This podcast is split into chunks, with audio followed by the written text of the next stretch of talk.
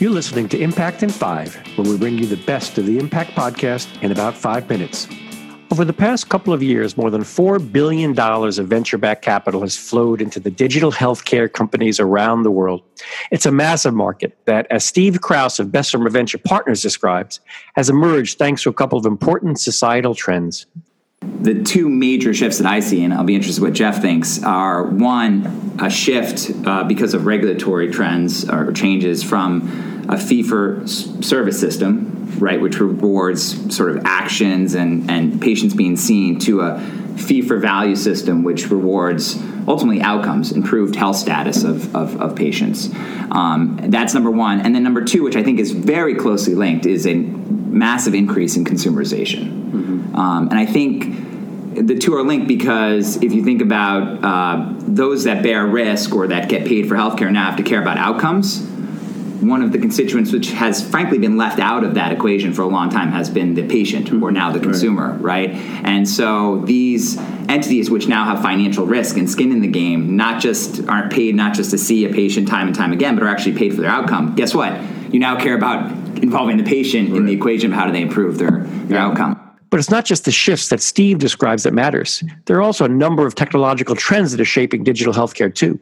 Here's Jeff Margolis, Chairman and CEO of Welltok, explaining. Oh, and in case you're not already familiar with Welltok, it's a company that helps population health managers guide and incentivize consumers to optimize their health. And it's one of Georgian Partners' portfolio companies.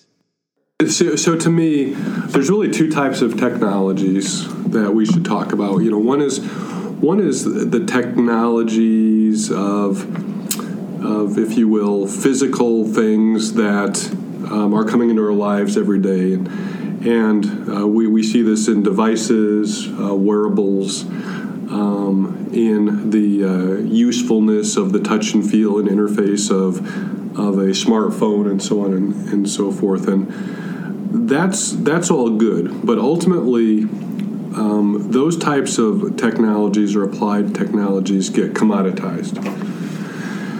The, the other type of technology is what I would call true information technology, which is virtual, and it's the it's the value that you can create by bringing uh, data and information across from a variety of sources, and make that useful to either um, in the healthcare field the the uh, at-risk entities we talked about to providers that Steve was mentioning under value based care or to the consumer themselves. With a lot of high valuations making headlines lately and the talk of a possible bubble, the question becomes what does it take for digital healthcare company to make it? And what are the long term prospects of the industry overall?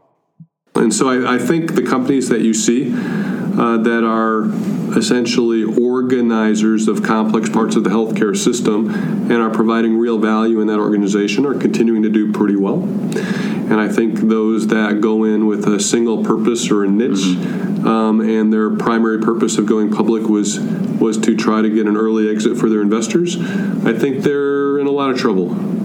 Yeah. I, you know, generally, listen. I, I think it depends on what time frame you look at this right?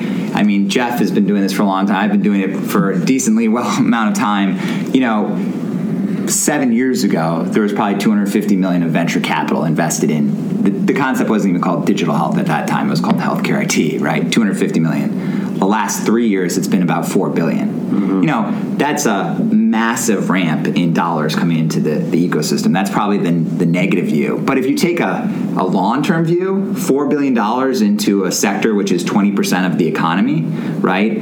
That's actually not that much yeah. money. I, I, so, so net net, I'm on the. I come out positive. I think there will be a lot of failure. I think people will point to the to the industry because there's been a massive increase in entrepreneurs and venture capital. But but if you take a 30 year view, this is a really good thing.